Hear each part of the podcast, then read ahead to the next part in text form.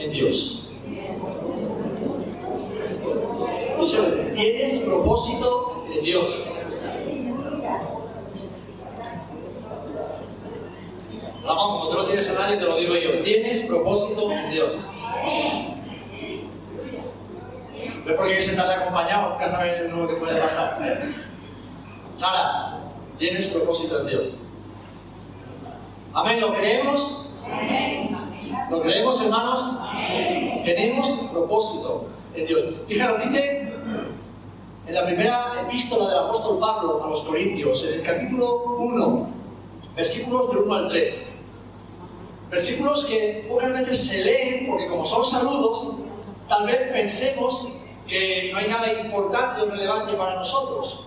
Pero toda, toda, absolutamente toda la escritura no solamente es inspirada, sino que es útil para nuestras vidas. Amén. Toda desde el versículo 1 del capítulo 1 de Génesis hasta el último versículo del último capítulo del Apocalipsis, toda. Y los saludos que el apóstol Pablo hacía a las iglesias a las cuales escribía en su momento también son parte del plan de Dios para nuestras vidas. Primero de Corintios, capítulo 1, versículo 1, dice así, Pablo, llamado a ser apóstol de Jesucristo por la voluntad de Dios, y hermanos Sóstenes, a la iglesia de Dios que está en Corinto, a los santificados en Cristo Jesús, llamados a ser santos con todos los que en cualquier lugar invocan el nombre de nuestro Señor Jesucristo, Señor de ellos y nuestro.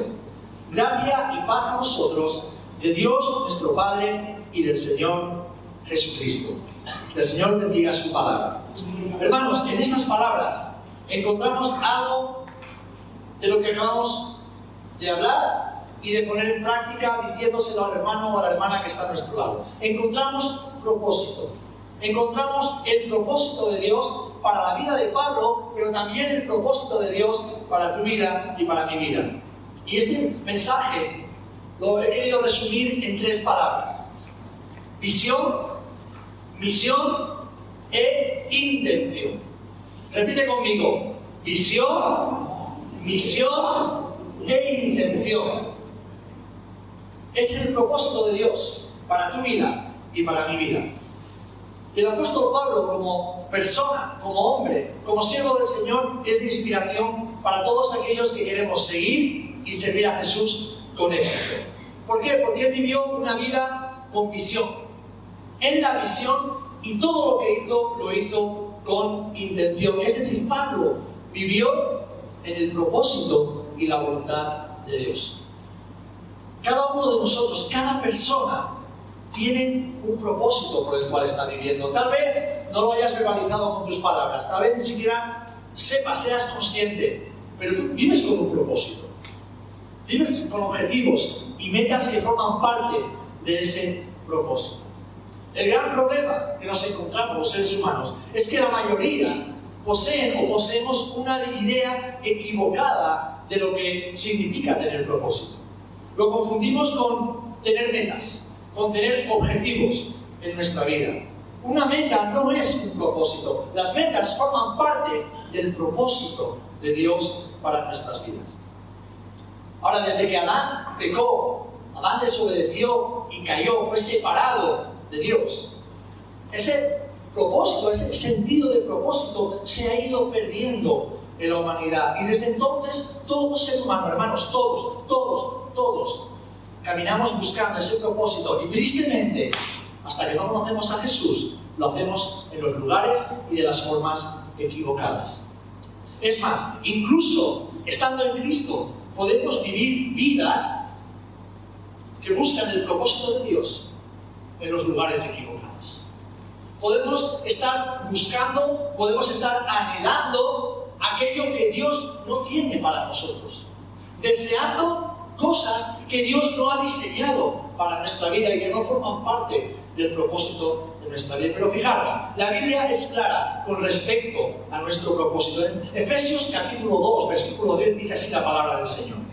Escucha bien, porque somos hechura suya, creados en Cristo Jesús para hacer buenas obras, las cuales Dios preparó de antemano para que anduviéramos en ellas.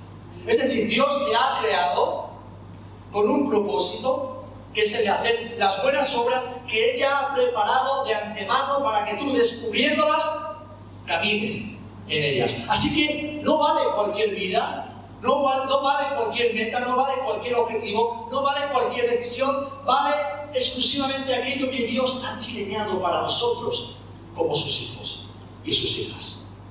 Somos su creación. Él es el creador, Él es el diseñador. Él es aquel que en su omnisciencia, en su soberanía, en su sabiduría, traza un camino. No es un camino cualquiera, es un camino único, especial, maravilloso. Y no es difícil de descubrir.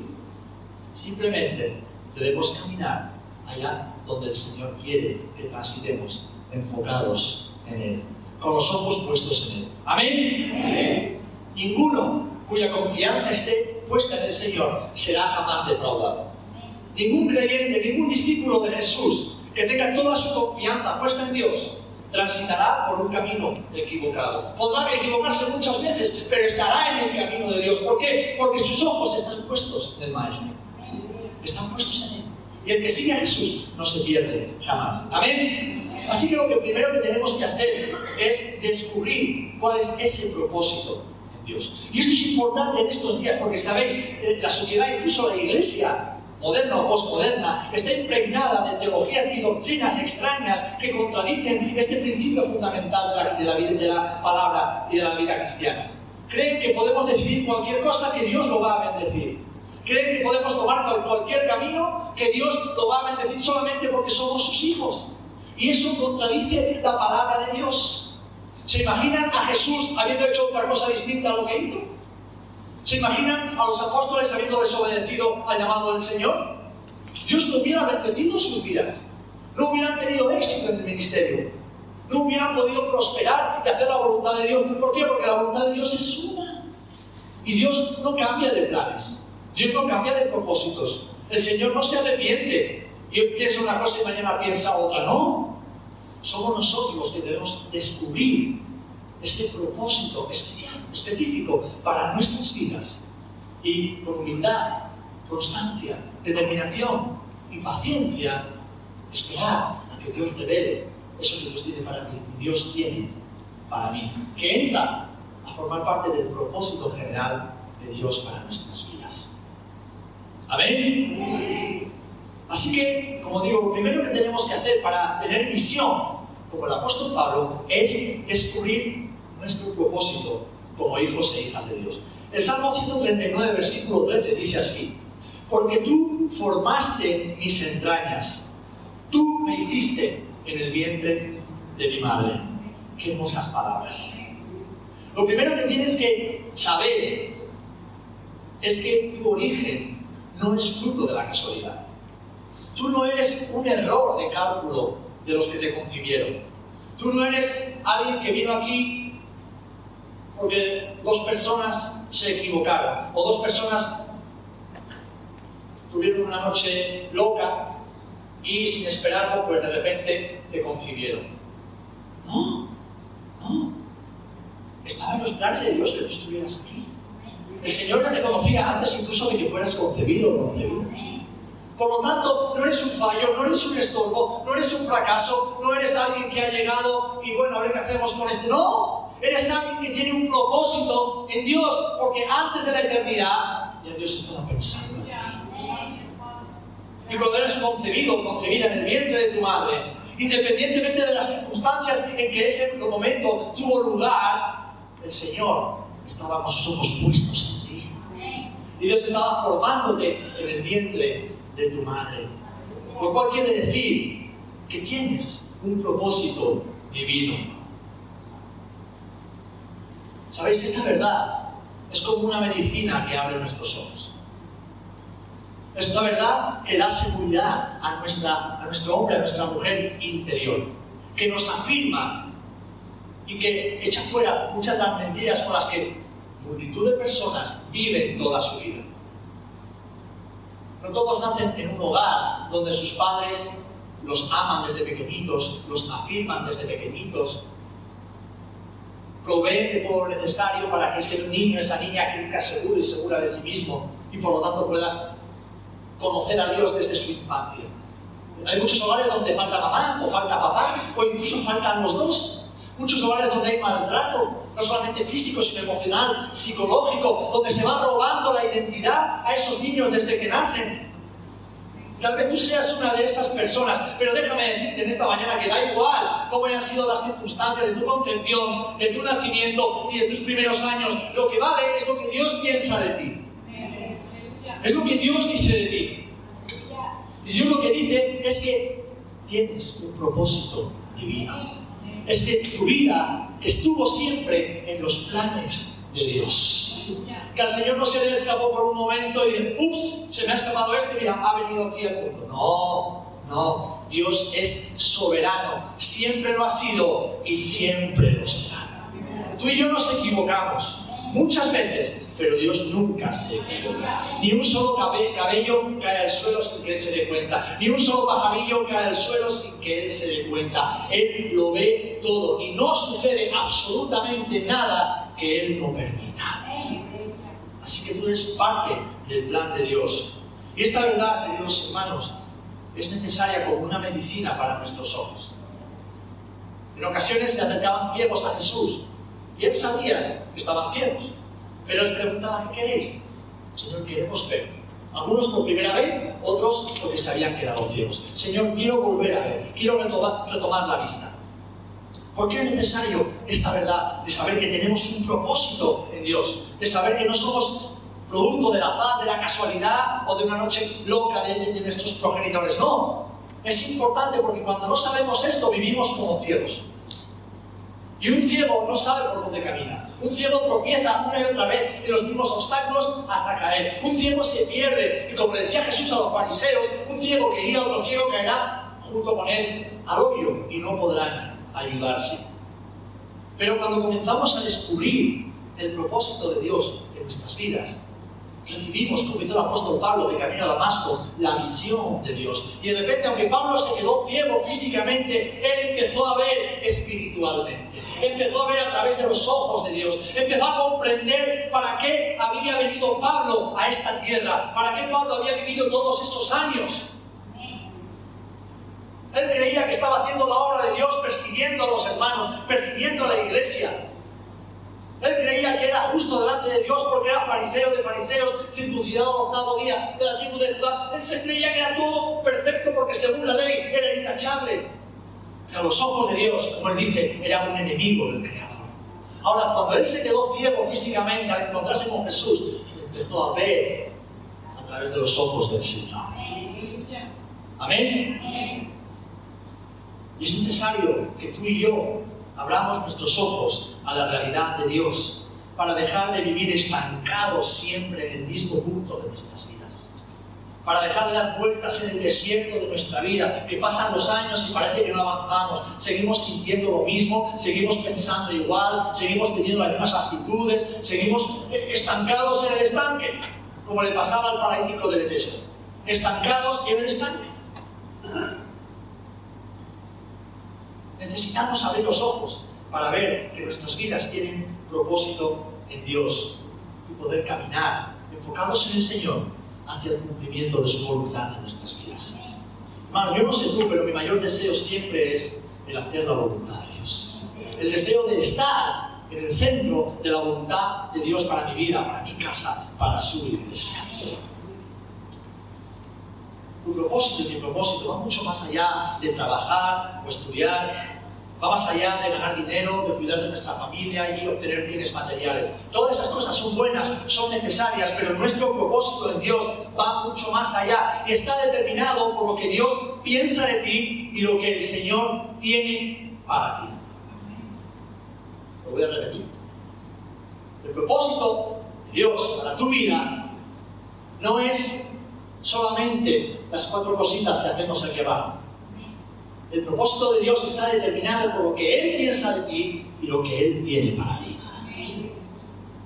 Y esta es una de las grandes verdades que Satanás quiere borrar de tu mente y de tu corazón. ¿Cómo lo hace? Desenfocándote, distrayéndote.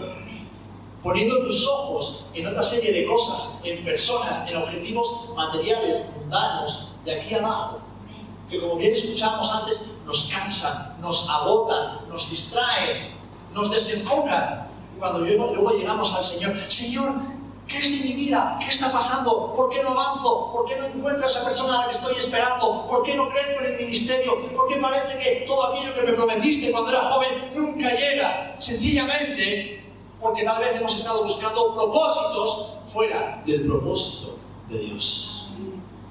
Pero cuando nuestro objetivo es decir, Señor, no se trata de mí, se trata de ti. No se trata de lo que yo quiero, se trata de lo que tú quieres. No se trata de lo que yo tengo, se trata de lo que tú tienes. Por favor, Señor, abre mis ojos, como hemos cantado, para que pueda ver. Y viendo, pueda caminar en ese propósito. ¿Sabéis? Hay millones de jóvenes cristianos en el mundo que están más perdidos que el barco la como decimos aquí están completamente desorientados, que dan vueltas y tumbos en su vida, porque les han hecho creer, muchos de los teólogos postmodernos, que cualquier propósito vale, que pueden hacer cualquier cosa, que pueden vivir de cualquier manera, y que así alcanzarán metas. No, no. Para Pablo había un solo camino. Para Jesús hubo un solo camino para los hombres y mujeres de Dios que sirvieron a Dios en el Antiguo Testamento y a los que héroes de la fe que vemos también en el Nuevo Testamento, hubo un solo camino, el camino que Dios había trazado para él. Y en ese camino es que tú tendrás éxito en Dios. En ese camino es en el cual encontrarás satisfacción personal, en el cual hallarás descanso cada día. Y no siempre harás lo que te gusta, pero siempre harás lo que Dios quiere y eso traerá satisfacción a tu alma. Ahora debemos descubrir ese propósito. Abrazar esta verdad, como digo, hará que vivamos la vida que Jesús nos prometió. Y sabéis, en Juan 10, 10, Jesús nos dijo, yo he venido para que tengáis vida y para que la tengáis en abundancia. No solamente cuando estemos con Él en el cielo, sino también aquí en la tierra. Porque dice que de los que hemos creído en Él, de nosotros, de nuestro interior, ¿qué brota? ¿Eh? Un río como de agua viva. Es esa vida en el Espíritu que Dios nos regala cuando vivimos en el propósito de Dios cuando vivimos en la voluntad de Dios, cuando vivimos enfocados en Él, cuando vivimos con nuestros ojos puestos en Él disfrutando de Él cada día, uniendo a nosotros a cada momento diciendo, Señor, como dice el apóstol, para mí el vivir ya no es yo ni mis cosas, para mí el vivir eres tú, es decir, es Cristo. El vivir es Cristo. Así que hermanos, debemos descubrir, tienes que descubrir. Si no lo has hecho, yo sé que muchos de vosotros lo habéis hecho y estáis caminando en ese propósito pero tal vez algunos vosotros aún no lo habéis descubierto. Es de imperiosa necesidad para tu vida y para la vida de la iglesia también y para este mundo que te está esperando que descubras el propósito de Dios para tu vida. Y que una vez que lo descubras, recibas esa visión, como Pablo recibió de camino a Damasco. Para que una vez que tengas visión, abraces, en segundo lugar, la misión. Debes descubrir el propósito de Dios para tener visión y después abrazar la misión. Y es el segundo punto que vamos a ver en esta mañana. Hechos capítulo 16, versículo 9 al 13. Acompáñame por favor, Hechos 16, de 9 al 13.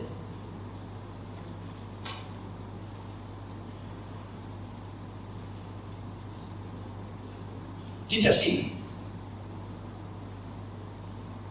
Y se demostró a Pablo una visión de noche. Un varón macedonio estaba en pie rogándole diciendo, pasa a Macedonia y ayúdenos. Cuando vio la visión, enseguida procuramos partir para Macedonia, dando por cierto que Dios nos llamaba para que les anunciásemos el Evangelio. Zarpando pues de Troas, vinimos con grupo directos a Samotracia y el día siguiente a Neápolis y de aquí a Filipos, que es la primera ciudad de la provincia de Macedonia y una colonia, y estuvimos en aquella ciudad algunos días. Y un día de reposo salimos fuera de la puerta junto al río, donde solía hacerse la oración, y sentándonos hablamos a las mujeres que se habían reunido. Fíjate, estas palabras, aquí a continuación nos habla de Lidia, que fue la primera mujer que abrió su casa al Evangelio, es decir, ella se convirtió en pastora dentro de su hogar, y fue por donde entró el Evangelio. Curioso, ¿eh? que el Evangelio entró en Europa lo que es hoy Europa a través de una mujer. Fue una mujer la primera que fue a la tumba vacía y fue una mujer la que Dios escogió para que el Evangelio entrara en lo que hoy conocemos como Europa. Aquí vemos al apóstol recibiendo la visión. Ya tenía la visión de Dios, pero ahora recibía la visión. Y eso nos llevará a la intención con la que después el apóstol vivió. Pablo vivió una vida, como denominaríamos, misional, es decir, en misión. Pablo hizo todo sabiendo que Dios lo había llamado y lo había comisionado.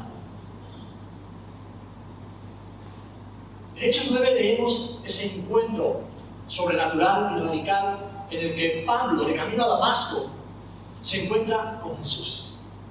Y ahí, como hemos dicho, aunque se queda ciego físicamente, sus ojos espirituales son abiertos. Son abiertos al Señor. Y a partir de ese momento, la vida de Pablo queda ligada hasta el final de sus días a la misión que el Señor le había encomendado. Y fijaros que en ese momento, Pablo se encuentra con Jesús. ¿Quién eres? Primero le pregunta, Señor, ¿quién eres? Dice, soy Jesús, a quien tú persigues. Dura cosa de dar voces contra el Y a continuación, ¿qué es lo que hace Pablo? Señor, ¿qué quieres que yo haga? ¿Qué quieres? Pablo, ¿qué está diciendo? Señor, ¿cuál es tu propósito para mi vida? Señor, ¿qué quieres que yo haga a partir de ahora? Porque yo iba a Damasco con cartas de los sacerdotes y los líderes religiosos para entregar, perseguir, entregar y ajusticiar a los que te siguen. Pero a partir de este momento, ¿qué es lo que quieres que yo haga?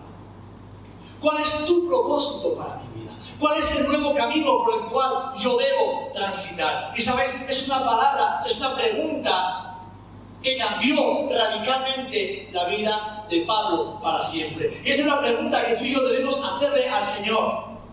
No, decimos, no debemos decir como hacemos, Señor bendíceme, Señor prospérame, Señor levántame, Señor haz algo de mí. No, Señor, ¿qué quieres que yo haga?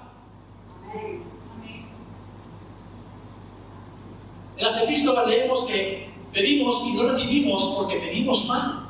Pedimos para nuestros propios deleites, pedimos para nuestros propios caprichos. Pero la pregunta de Pablo nos dice que él estaba dispuesto a abrazar la misión que Dios tenía para él. Y es algo que tú debes plantearte en este día y el resto de tus días. ¿Estás dispuesta y dispuesto a abrazar la misión de Dios o vas a seguir toda tu vida haciendo tu voluntad, siguiendo tus planes y cumpliendo tu misión con la que tú crees tener? Pablo, tienes que preguntarte. Señor, ¿qué quieres que yo haga? ¿Cuál es tu voluntad? ¿Cuál es tu propósito para mí? No se trata de mí, no se trata de mis sueños, no se trata de mis planes, no se trata de lo que he imaginado y soñado desde niño, de lo que me han hecho creer. No, Señor, tú quieres el Señor, tú quieres el Rey, tú quieres el dueño, tú quieres el Salvador. ¿Qué es lo que quieres que yo haga? ¿Cuál es tu propósito para mi vida? ¿Cuál es el camino, el único camino que yo debo transitar cada día de mi vida? Parece una pregunta simple, pero es una pregunta poderosa. Porque si el Señor la responde, solamente tendremos dos opciones. Obedecer o desobedecer. Y si desobedecemos, estamos en problemas con Dios. Porque la desobediencia es rebeldía la rebeldía es idolatría y como pecado de adivinación. Primera de Samuel. Así que hermanos, debemos abrazar esa misión la cual el Señor nos introduce cuando nos abre los ojos y nos recuerda que todos tenemos un propósito en Él, que ninguno somos fruto de la casualidad y que todos hemos sido llamados para algo hermoso en Dios. Es verdad que, como decíamos, tenemos una deuda que no podemos devolver, no podemos pagar. Pero sí podemos ser parte de la misión de Dios viviendo en obediencia a su voluntad. De hecho, en Hechos 26, 19, cuando Pablo está contando al rey Agripa su conversión, le dice, por lo cual, por rey Agripa, después de contarle cómo se encontró con Jesús, no fui rebelde a la visión celestial. No fui rebelde. Dios abrió mis ojos. El Señor Jesús me salió al encuentro, abrió mis ojos, me dijo cuál era su propósito para mi vida y no fui rebelde. No, todo lo contrario. Y por eso estoy aquí encadenado, con la espalda llena de cicatrices, la cabeza llena de cicatrices, de pedradas, de latigazos.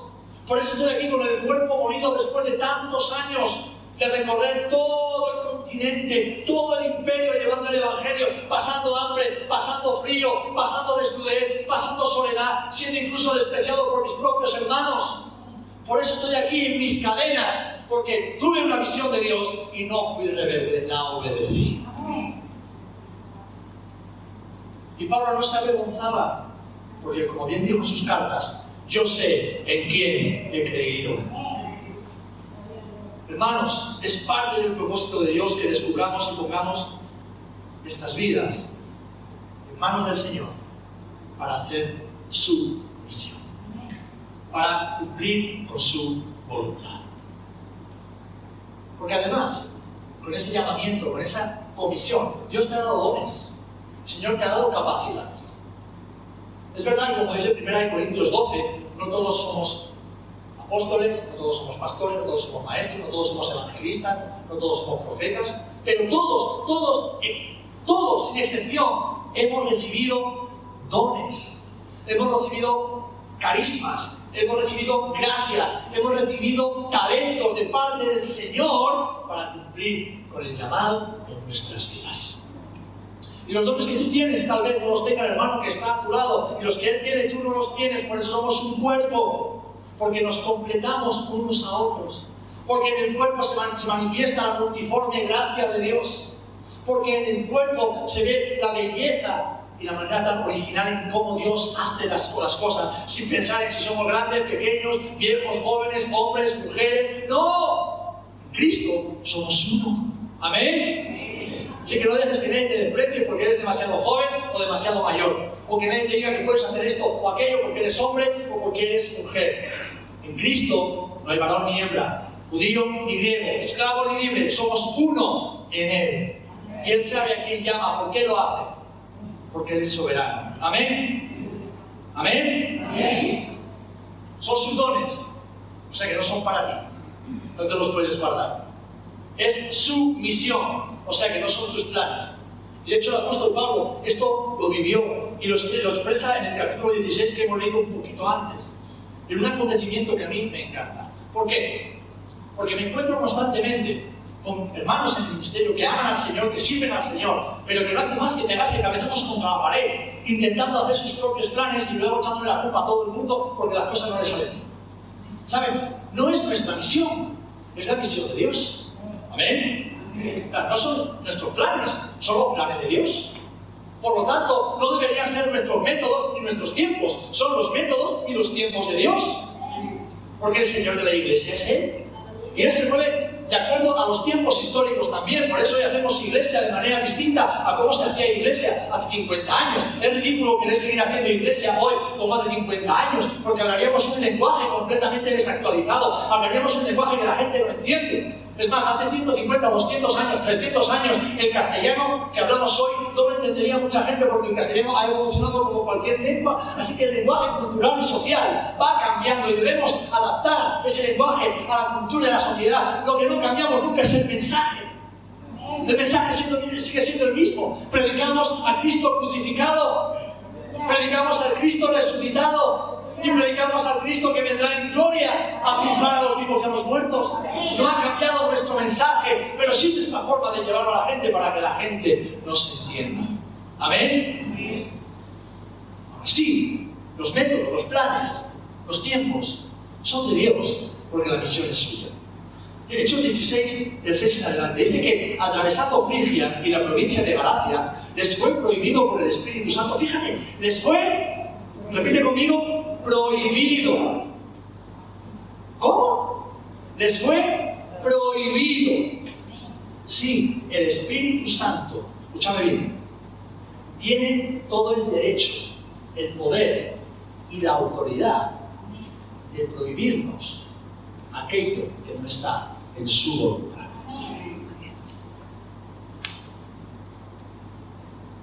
Hoy muchos postmodernos dicen, no, Dios nos sugiere, Dios nos invita, no, no, Dios nos ordena. Arrepiéntete, porque si no, te vas al infierno. Ahora nos ha dado libertad, libre albedrío, y escogemos obedecer o desobedecer. Entonces Dios nos ordena. Y por lo tanto, ese Dios soberano, ese Dios Espíritu Santo, prohíbe, no, no vayas por aquí, no vayas ahora, quédate quieto. ¿Cuántas veces te has comido fuera de la voluntad de Dios y los tiempos de Dios? Yo lo he hecho en alguna ocasión.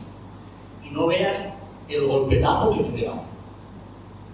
No veas el golpetazo que me he pegado. Claro, cuando somos jóvenes, las equivocaciones tienen consecuencias normalmente leves, pero cuando vamos siendo mayores, tenemos familia, tenemos responsabilidades, cuidado, porque los errores no los pagamos solo nosotros, lo paga también nuestra familia, lo puede pagar nuestra esposa, nuestro esposo, nuestros hijos. Si tenemos un ministerio dentro de la iglesia, lo pagan los hermanos que están a nuestro alrededor. Hermano, hermana, Dios tiene un propósito para ti Eres parte del propósito divino. Eres parte del propósito de Dios. Amén. ¿Lo crees? Dios te quiere dar una visión clara sobre su propósito para tu vida. ¿Lo crees? Y Dios quiere que abraces la misión. Que no es otra que la de llevar el Evangelio hasta lo último de la tierra, empezando por los de tu casa. ¿Lo crees? Ahora es su misión. Son sus tiempos. Son sus planes. Es su momento. Así que no tengas prisa. Si crees que Dios tarda, Dios no está tardando, tú vas demasiado rápido. O tal vez estés fuera del camino y le vas a tomar el camino para que la corriente de Dios te lleve hasta el cumplimiento de su voluntad. Pero es el Señor. Dice que cuando llegaron a Misia, intentaron ir a Bitinia, pero el Espíritu no se lo permitió. Otra vez, no se lo permitió. Este es el verdadero Evangelio que quien manda es el Señor. Quien dirige es el Señor. Quien ordena es el Señor. Quien abre y cierra puertas es el Señor. Y el creyente que no entiende esto y que quiere vivir de otra manera, lo único que hace es fracasar y fracasar y fracasar y fracasar una y otra vez. Y pasan los años y no se mueve del mismo sitio. Y la culpa es del pastor, la culpa es del hermano, la culpa es de la iglesia, la culpa es del mundo, la culpa es de la sociedad, la culpa es del gobierno, la culpa es de todo el mundo, menos de hombres. ¿Cuál es el problema? Que cuando descubrimos el propósito de Dios en nuestras vidas, aún no viendo mucho de lo que Dios va a hacer, vivimos satisfechos. ¿Por qué? Porque estamos satisfechos en Cristo. Nuestra satisfacción no es hacer algo, nuestra satisfacción es estar en Cristo. Nuestra verdadera satisfacción es saber que somos de Cristo, es que estamos llenos de Cristo, es que permanecemos en Él, que caminamos en Él. Pero muchos, no habiendo descubrido, descubrido, perdón, porque ya acabo de descubierto, borra esto del vídeo, Servir. Maestro de educación física en primaria no puede decir eso también. ¿eh? Le pido perdón a la RAE, le pido perdón a la iglesia, le pido perdón al Señor. Por favor. La emoción se ha movido con el descubrido. Cuando un hombre o una mujer no ha descubierto el propósito de Dios, vive frustrado. Vive frustrado. E intenta llenar ese sentido de propósito con proyectos personales.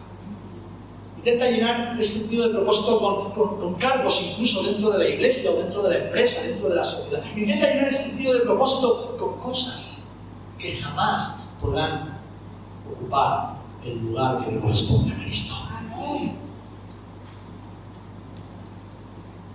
Y pasando junto a Misia, descendieron a Troas.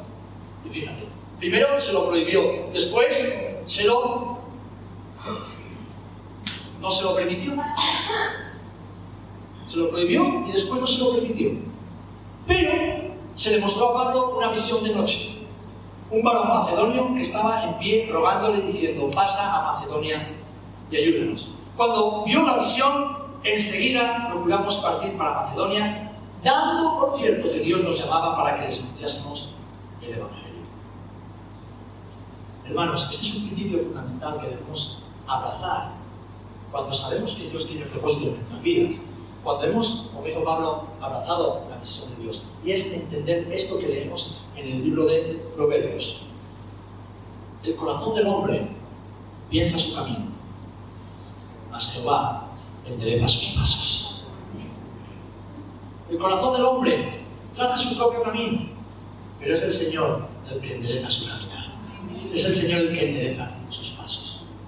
Tú y yo podemos tener planes de aquí a 10 años, 20 años, pero déjame decirte que si no estás en la voluntad de Dios, el Señor se va a encargar de desbaratarte todos los planes. Te ama tanto que no va a dejar que nada de lo que tú has planeado, que está fuera de su voluntad, te salga bien. Te ama tanto que no te va a permitir fracasar teniendo éxito en tus planes. Te ama tanto como un buen padre estará siempre susurrando mírame, y sígueme. Mírame y sígueme. Mírame y sígueme. Así que hermano, mira hacia adelante, enfócate en el Señor, abraza la vida que el Señor te ofrece. Y a partir de ahora, si lo haces, hazlo todo con intención. ¿Cuántos tenéis una agenda? ¿Cuántos tenéis una agenda?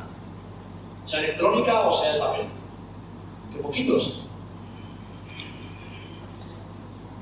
Una agenda es la manera de vivir organizados. Es la manera de decir, bueno, me voy a levantar hoy por la mañana y a ver qué pasa. Es de evitar, la agenda nos, evita ese tipo de cosas.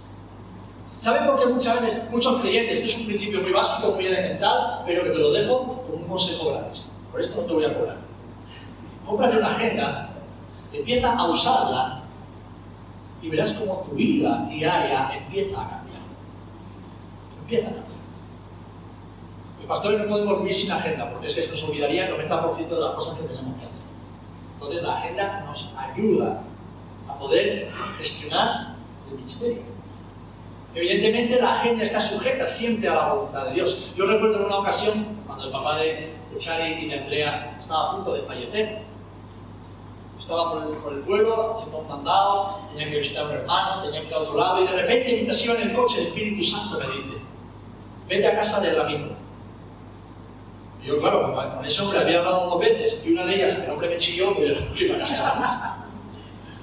Era chiquito, pero mató. Y yo iba con el coche pensando que era una voz extraña, y iba hacia mi objetivo, hacia mi meta del día, vete a casa de Ramiro. ¿Sabes? Cuando uno está acostumbrado a escuchar a Dios, sabes cuándo es el Señor. Eso es como cuando alguien viene y le dice a David, David, haz esto. Si es una voz extraña, el niño le mira y dice, ¿por qué? Ahora, cuando yo miro a David, le digo, David, tienes que hacer esto. Automáticamente, no siempre lo hace. Pero reconoce que es la voz de papá y sabe que tarde o temprano tendrá que hacer. Pues yo seguía en mí, Señor, no, no cosas que hacer, yo tengo mi agenda, que no puedo pararme ahora, vete a casa de Ramiro y de repente digo, pues voy a ir. Y giré con mi coche a través de todo el pueblo, aparco delante de la casa, me asomo al portal y veo la puerta abierta. Entonces, como es la primera vez que entro a esa casa, ¿qué hago? Bueno, estaba Andrea, estaba, eh, y estaba también Juan. Y Ramito estaba en sus últimos minutos de vida. Bueno, fue llegar, estuve un rato con ellas, y le pedí permiso para orar con él, orar por él. Oramos todos juntos por este hombre. Y aunque estaba dejando de respirar, recuerdo cómo le caían las lágrimas mientras orábamos por él. Terminamos de orar y pasaron unos pocos minutos nada más. Y entregó el Espíritu. Se fue. Se fue. Recuerdo a Manoli, tu hermana mayor, ¿verdad? Que llegó justo en ese momento y dice, parece que estaba esperando al pastor. Y digo, yo no sé si estaba esperando al pastor, pero yo sí sé que hoy, en este momento, yo tenía que estar aquí. Tenía que estar aquí. Me pasó en otra ocasión con Juan. Iba con mi coche, siempre con mi agenda en la mano, de un lado para otro, hace años. De repente el Espíritu Santo me dice, vete a ver a Juan. Y Juan estaba trabajando, todavía no tenía la empresa, era un empleado más. Vete a ver a Juan. Digo, señor, que tengo más que hacer, ahora no voy a molestarlo hay mucha gente trabajando, no quiero, vete a ver a Juan. Y vale, ¿y qué le digo? El Señor me dice, cuando llegues te daré la palabra. Aparqué delante de la nave, pregunté por él, estaba todavía, no tenía una, un cuartucho allá al fondo, y le dice, Juan, tengo que decirte, sigue por aquí, y por ahí atrás, y le digo una palabra de ánimo en ese momento, la necesitaba. Oramos juntos y me fui. Y me fui. Saliendo, esto lo voy a decir hoy por primera vez, ¿vale, Juan? ¿Me das permiso? Saliendo de la nave, el Espíritu Santo me dice, y aquí a mucho tiempo, todo esto será de Juan. Ahora me quedo así como, ¿a quién estás tonto? Pensando que me había echado mi mujer en el café esa mañana. Digo, sigo hacia adelante. El Espíritu Santo me dice, de aquí a no mucho tiempo, todo esto será de Juan. Me di la vuelta, se puede decir a Juan. Y el Señor me dice, no, guárdalo en tu corazón y se lo dirás cuando sea necesario. Así que salí y me fui. Pasó un año y medio. Pasó un año y medio y un día me llama Juan y me dice, oye, será, mira que ha pasado esto, que Fénix quiere dejar la empresa y me ha propuesto que yo me haga cargo de ella. ¿Saben qué me recordó el Espíritu Santo en ese momento? Porque me dijo un año y medio atrás. Entonces yo con mucho temor le dije, mira Juan, ¿te acuerdas un día que vine a verte y él me dijo, sí, viniste y me dijiste esto, se acordaba de todo lo que habíamos hablado y por lo que habíamos hablado? Le dije, mira, pues ese día cuando yo salía, el Espíritu Santo me dijo esto. Me dijo esto. Él lo guardó en su corazón, evidentemente lo habló con su esposa, pedimos, dio asesoramiento legal. ¿Cuántos años llevas con la empresa? Pues el 1 de enero de 2018. Es decir, va a hacer 5 años, 4 años, va a hacer 5 años que todo eso ya es de ¿Qué quiero decir con esto, hermanos? ¿Qué quiero decir con esto? Que nuestras vidas, nuestras vidas, todo esto lo cuento para la gloria del Señor, para que nos reafirmemos en el Dios vivo en quien creemos. En el Dios vivo que tiene un propósito que va más allá incluso de nuestras agendas. El Dios vivo que quiere que vivamos en su voluntad y que quiere prosperarnos en su voluntad, en sus planes, en sus tiempos. Porque, ¿sabéis? Juan estuvo 16 años trabajando ahí antes de hacerse con la empresa y tuvo que pasar por todo tipo de situaciones. Desde entrar el último y no saber nada, e ir aprendiendo poder ser capaz de gestionar la empresa y hacerlo con éxito. No solamente eso, sino que con lo que Dios le da, Él bendice también a la obra del Señor y bendice a otros. Porque son los tiempos de Dios, son los planes de Dios, son los momentos de Dios. Y debemos aprender a vivir y caminar en esta realidad. ¿Para qué? Para que cuando tenemos visión y abrazamos la misión, Vivamos con toda intención. No vivamos como pollo sin cabeza, a ver qué hago hoy, a ver qué planifico para mañana. No, no, no, no, sino que todo lo que hagamos tenga intención, sea intencional. En nuestro trabajo, en el ministerio o en nuestro tiempo libre, todo lo que hagamos sea intencional. ¿Saben por qué muchas veces no prosperamos en la vida? Porque perdemos mucho el tiempo. Porque perdemos mucho el tiempo porque no organizamos nuestro tiempo. No hay intención en las cosas que hacemos. En cambio, el apóstol Pablo, todo lo que hacía, lo hacía con intención. Fíjate, en 1 Corintios 9, del 19 en adelante, dice así. Por lo cual, siendo libre de todos, me he hecho siervo de todos para ganar a mayor número. Me he hecho a los judíos como judío para ganar a los judíos. A los que están sujetos a la ley, aunque yo no esté sujeto a la ley como sujeto a la ley, para ganar a los que están sujetos a la ley a lo que están sin ley como si, yo estuviera la ley, sin ley, no estando yo sin ley de Dios, sino bajo la ley de Cristo, para ganar a los que están sin ley. Me he hecho débil a los débiles, para ganar a los débiles. A todos me he hecho de todo, para que de todos modos salve algunos. Y esto hago por causa del Evangelio, para hacerme copartícipe de él. Pablo había recibido una nueva identidad. Pablo había sido comisionado por Cristo y Pablo había recibido las intenciones de Cristo, dedicar a todos para que algunos sean salvos. Ahora, fíjate, Pablo hacía algo que muchas veces a ti y a mí se nos pasa por alto. Pablo siguió el modelo de Jesús. Jesús vino a las ovejas de Israel. Jesús vino a las ovejas de Israel y Jesús cada sábado iba a las sinagogas y ahí enseñaba. Cuando estaba en Jerusalén subía al templo y ahí enseñaba. Porque vino a la casa de Israel, aunque es el Mesías de toda la humanidad. puesto que la casa de Israel lo rechazó en ese momento.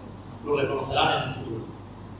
Ahora, Pablo, como judío, trazó un plan. Dios me ha dado la visión de que predique el Evangelio. Señor, abrazo esa misión de predicar el Evangelio. Ahora, ¿cómo pongo en práctica eso? Pues dice que, en primer lugar, cada día de reposo, es decir, cada sábado, cada sábado, Pablo iba a la sinagoga. Y allí predicaba a Cristo por medio de las Escrituras, y por medio de la Torá, por medio del Pentateuco, por medio de la Biblia que ellos tenían hasta ese momento. La Tanaj hebrea, ¿cómo se llama? Él les predicaba. ¿Vale? Primero iban los judíos. Después, cuando en algún lugar los judíos lo rechazaban, ¿qué hacía? Bueno, si vosotros no recibís, me voy a los gentiles. Y entonces predicaba el Evangelio a los gentiles. Y al final, Pablo dice, pero no a judíos y a gentiles, sino a todos. A los débiles, a los fuertes, a los pobres, a los ricos, a los de mi sangre, a los que no son de mi sangre, a todos, con tal de que algunos se salven. Es decir, Pablo lo hacía todo con intención. Él tenía claro cuál era su propósito. Él lo tenía claro.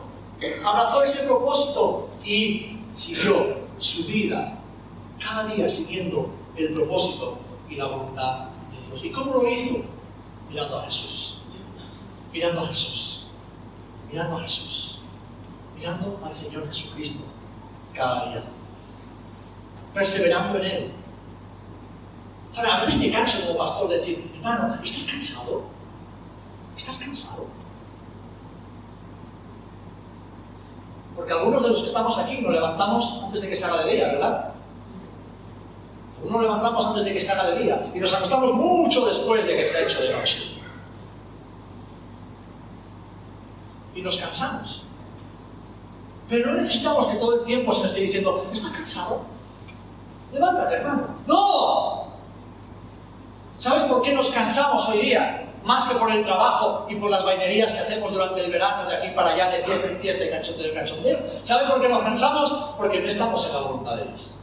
Porque no estamos viviendo en el, en el propósito de Dios. Porque cuando vivimos en el propósito de Dios, podemos no solamente correr, no solamente caminar, sino volar como las águilas.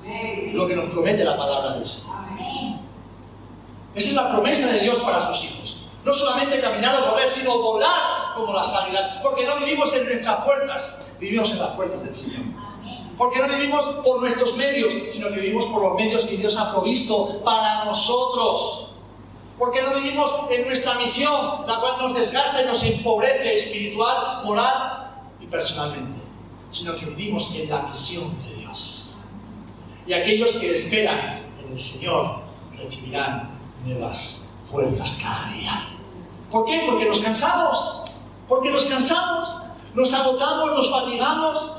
Y a nos desesperamos, pero si descansamos en Él, confiamos en Él, recibiremos nuevas fuerzas. Eso fue lo que hizo Pablo. Pablo dijo, y termino con esto, no que lo haya alcanzado ya, ni que ya sea perfecto, no, no, no, no, sino que prosigo por ver si logro alcanzar aquello para lo cual también fui alcanzado y abrazado por Cristo Jesús. Hermanos, yo mismo no pretendo haberlo alcanzado ya, pero una cosa hago, olvidando ciertamente lo que queda atrás y extendiéndome a lo que está delante, prosigo a la meta, al premio del supremo llamamiento de Dios en Cristo Jesús. Quiero que te, que te apoderes de esta oración que hizo David. Si crees, si crees que eres parte del propósito de Dios, si estás dispuesta y dispuesto a abrazar la misión que Dios tiene para tu vida. Y además te dispones a vivir intencionalmente, a edificar una vida que lo haga todo con una intención y un propósito específico, de alcanzar a otros para la gloria de Dios y la salvación de sus vidas.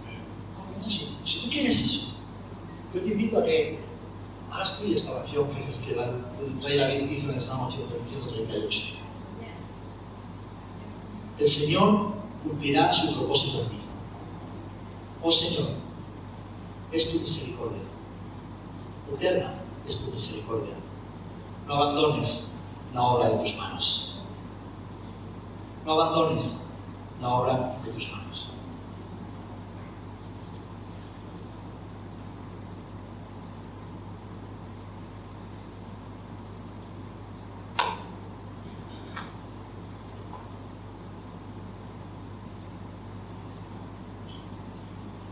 Solo tengo 42 años, hermanos.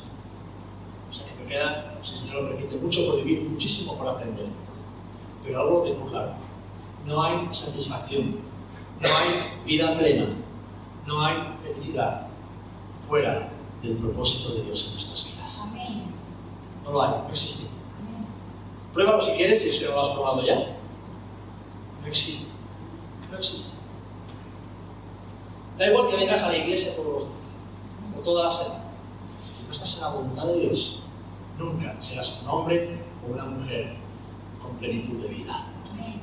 Porque esa plenitud se vive, se experimenta y se comparte cuando en lo más profundo de nuestro ser sabemos que nuestra vida es parte del propósito de Dios. Sabemos que Él nos ha introducido en su casa con el propósito de cumplir una misión. El cuerpo te necesita, pero no te necesita con tus dones, te necesita con los dones que Dios te da.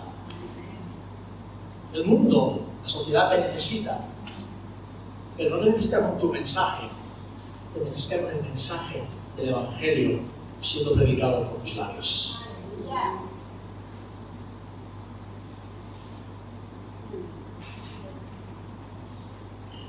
Eres demasiado viejo ni eres demasiado joven. Ahora que han dicho, no, las mujeres pueden hacer esto, pero no pueden hacer aquello. Eso es mentira. Ese es el mensaje del Evangelio que predicó Jesús y que predicó el apóstol Pablo. No, pero bueno, tú es que eres de otro país y no sabes cómo funcionan las cosas aquí en España. Mentira.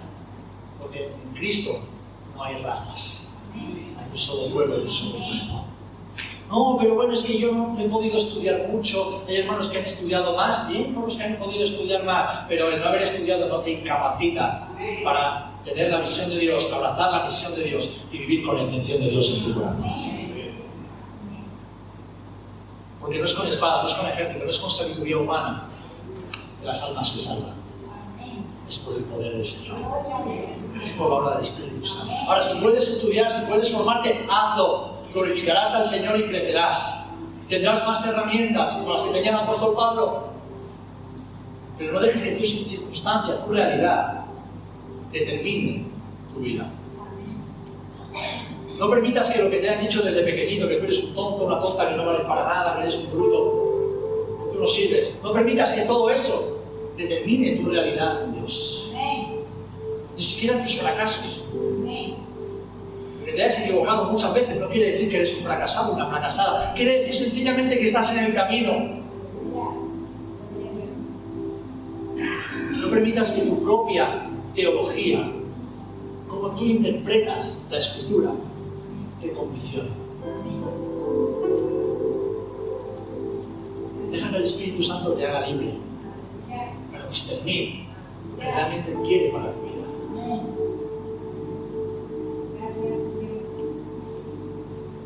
las experiencias más maravillosas que podemos vivir los que servimos al Señor y por lo tanto servimos a la gente es toparnos con personas que han tenido una vida terrible, terrible, de abuso, de maltrato, de sufrimiento desde la infancia, un montón de situaciones horribles que vienen rotas, completamente rotas a Cristo. Y ver cómo día a día, poco a poco, el Señor ha ido haciendo una vida completamente nueva. Personas que creían que no valían nada, que no valían para nada. Personas que no veían futuro. Y como nos predicaba el otro día Antonio, pues intentaban quitarse la vida porque ya no tenían esperanza. Ver cómo cuando recibían la visión de Dios, eran abrazados por el amor de Dios. Y se disponían a caminar en el propósito de Dios, sus vidas eran radicalmente cambiadas, transformadas. Es una experiencia maravillosa. Acompañar a esas personas es una experiencia maravillosa. Porque realmente vemos el poder transformador de Jesucristo en las vidas. Pero también es maravilloso encontrarse con hombres como Pablo, cultos, entendidos, de buena fama, de buena familia, que lo tenían todo para tener éxito en la vida, pero que cuando llegaron a Cristo se dieron cuenta de que todo eso era como basura, como estiércol, comparado con lo que Cristo les podía ofrecer. Así que sea cual sea tu realidad, cómo has llegado a este día, yo te invito, te exhorto en el amor del Señor a que abraces esta verdad. Eres parte del propósito de Dios. Amén. Tu vida forma parte del propósito de Dios. Tu vida tiene propósito y vivir. Esa es la verdad, esa es la realidad que tú tienes que creer. Si tú vives con esa visión, ahora debes abrazar la visión de Dios. Señor, ¿qué quieres que yo haga? ¿Qué quieres que yo haga? Con los años que me quedan por delante, tal vez unos pocos o toda la vida. Señor, ¿qué quieres que yo haga? ¿Dónde voy a ser útil en tu obra? ¿Dónde me quieres enviar? ¿Qué quieres que haga? ¿Cómo quieres que lo haga? ¿Qué dones me has dado? ¿Qué talentos me has dado? ¿Qué herramientas has puesto en mis manos para poder hacer tu obra? Tienes que preguntarle eso al Señor. Y después decir, Señor, que esta semana a un hermanito caritativo me regale una agenda, porque si no yo no voy a comprar. Cómprate una agenda. Cómprate una agenda donde escribas tus pensamientos, tus inquietudes, donde hables con el Señor también, lo dejes plasmado en el papel. Pero cómprate una agenda para que todo lo que hagas a partir de ahora tenga una intención, tenga una meta clara. ¿Saben cuál es una de mis intenciones cuando acompaño a mi hijo al fútbol? Y que me pasa como ayer, que voy a ver el partido y acabo arbitrando el partido. Conocer gente, conocer personas, conectar con las personas, ¿saben para qué? Para que tengan la oportunidad, aunque sea una vez en la vida, de escuchar el mensaje de salvación. Porque un sábado por la tarde, ¿a quién le apetece coger el coche y irse no sé dónde? A pasar frío. Pero hay una intención. ¿Cuál es tu intención en todo lo que haces? ¿Dónde está el propósito en todo lo que haces cuando conectas con las personas a tu alrededor? Tiene que haber una intención. Un cristiano que viene del trabajo, se cierra en casa y ya no, no habla con nadie, no queda con nadie, no hace nada por nadie. Por muy espiritual que parezca, no, yo estoy leyendo la Biblia, estoy orando, estoy. No, no, todo eso es necesario, está muy bien. Pero Cristo no nos salvó para estar encerrados en una cueva. Cristo estableció su iglesia en el valle donde están las personas. Y por eso tenemos que hacer todo con la intención clara de que lo que Jesús nos ha dado, otros puedan recibir. Ser intencionales. Empieza por tu casa, por tu familia, círculo cercano de amistades, por algún hermano que conoces que se apartó de, la iglesia, del evangelio que tienes todavía el contacto con él. Empieza por el compañero de trabajo, por el jefe. Sigue por tu barrio. Sal a pasear. Y dale la oportunidad al Señor para que te ponga alguien en tu camino. Que tal vez estaba pensando en quitarse la vida. Tú eres la última persona que se va a encontrar antes de que intente quitarse la vida. Dale oportunidades al Espíritu Santo. Pero hay que ser intencional. Hay que dejar de mirarse al ombligo y lo que yo quiero, lo que me apetece, lo que me es cómodo. No, no. Sabéis, la vida de los que seguimos a Jesús es de todo menos cómoda. Menos cómoda. Menos cómoda.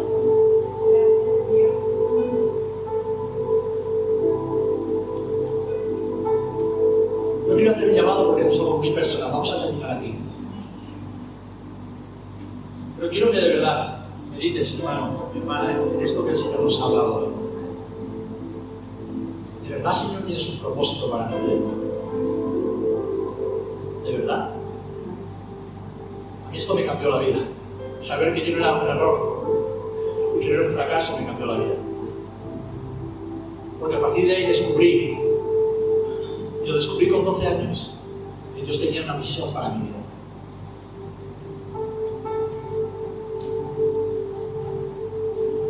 muchos errores, el Señor me permitió reconocer y cumplir el propósito. Así que hermano, hermana, en esta mañana, en esta mañana, reconoce lo más profundo de tu corazón que hay un propósito divino en ti. Pregúntale al Señor, Señor, ¿qué quieres que yo haga? ¿Qué quieres que yo haga? Y después, Señor, ¿cómo quieres que yo haga? ¿Cómo quieres que yo haga? Esas dos preguntas, el Señor te las quiere responder y van a cambiar tu vida. Así que yo voy a orar. Invito a que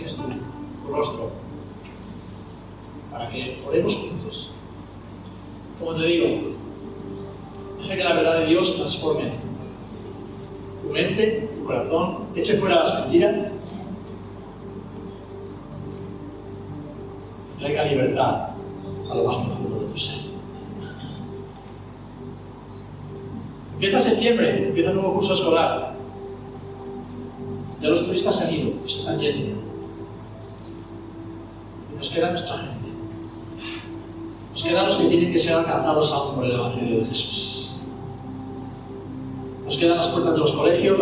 supermercados.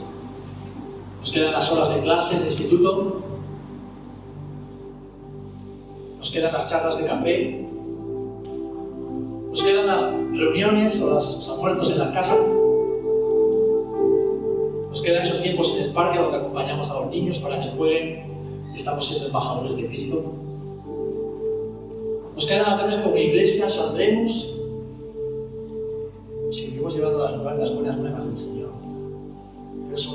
queda un tiempo de nuevas oportunidades en Dios.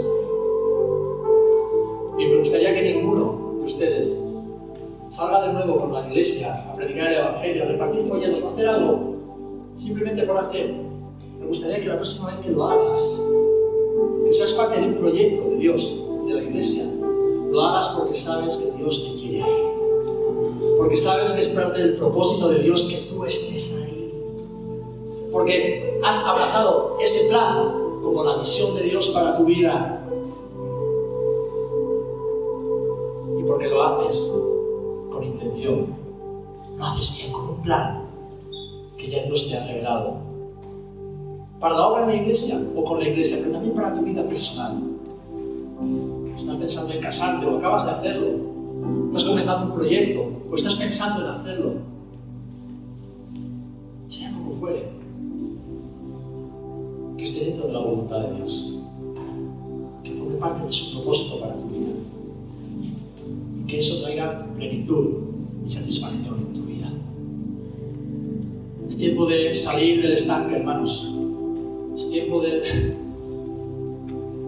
dejar de estar paralizados, dando vueltas en círculos, en la misma situación, en los mismos pensamientos, mismos razonamientos, mismos miedos, mismos temores.